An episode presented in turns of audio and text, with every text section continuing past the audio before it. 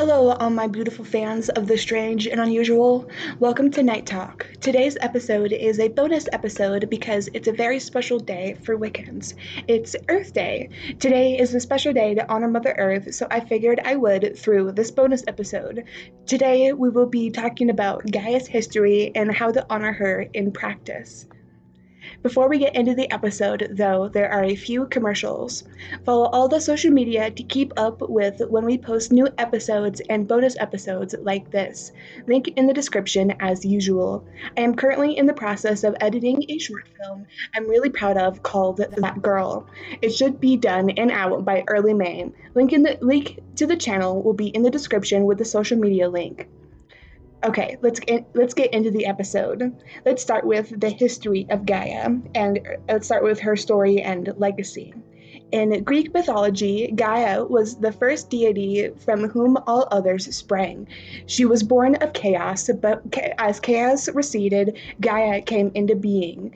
Because Gaia was lonely, she made herself a being, a sprouse named Uranus, but his but he became lusty and cruel, so Gaia pers- persuaded her children to help kill him essentially. Kronos, her son, took a flint sickle and castrated Uranus, throwing his organs into the sea. That's how Aphrodite was created, through the mix of blood and foam. Gaia then went on to have many other mates and many other children children th- with those people. Gaia is the primal mother goddess temples and places to worship her. Also, Lucy says hi. Okay, let's get back at, get back into it.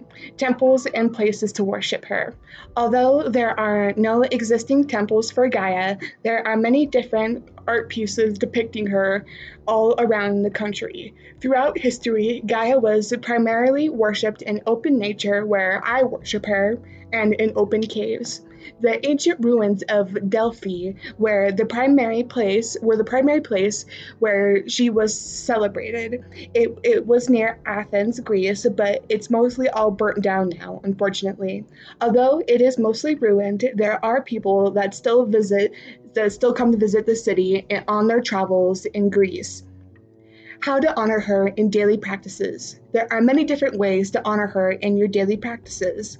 Have plants in your altar around and around your house to have little have little signs of Gaia around the house. That's one really good way to honor her, and I love doing that.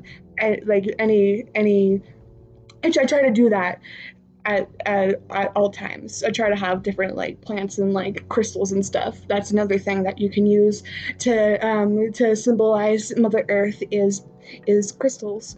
You can also take barefoot walks through nature if you live in a more most in a more rural area like I do. Also, try your best to use reusable things and recycle as much as you can. It helps take care of our mother of our great Mother Earth. I know some areas though where people live that unfortunately don't do recycling, which sucks ass. I try my best to take care of Mother Earth in other ways like less trash and reusable straws, stuff like that. There are many more things you can do to honor Mother Earth and let her know that you love her, but those are just some. Other things you can do, like you can do different yoga poses, and uh, there's just all different kinds of things. I'll leave uh, I'll leave links in the description so you so you guys can research on how we can help save our beautiful Mother Earth and more about her in general and how to honor her. Thank you everyone for listening to this bonus episode of Night Talk. Talk to you tomorrow with our regularly scheduled content. Blessed be.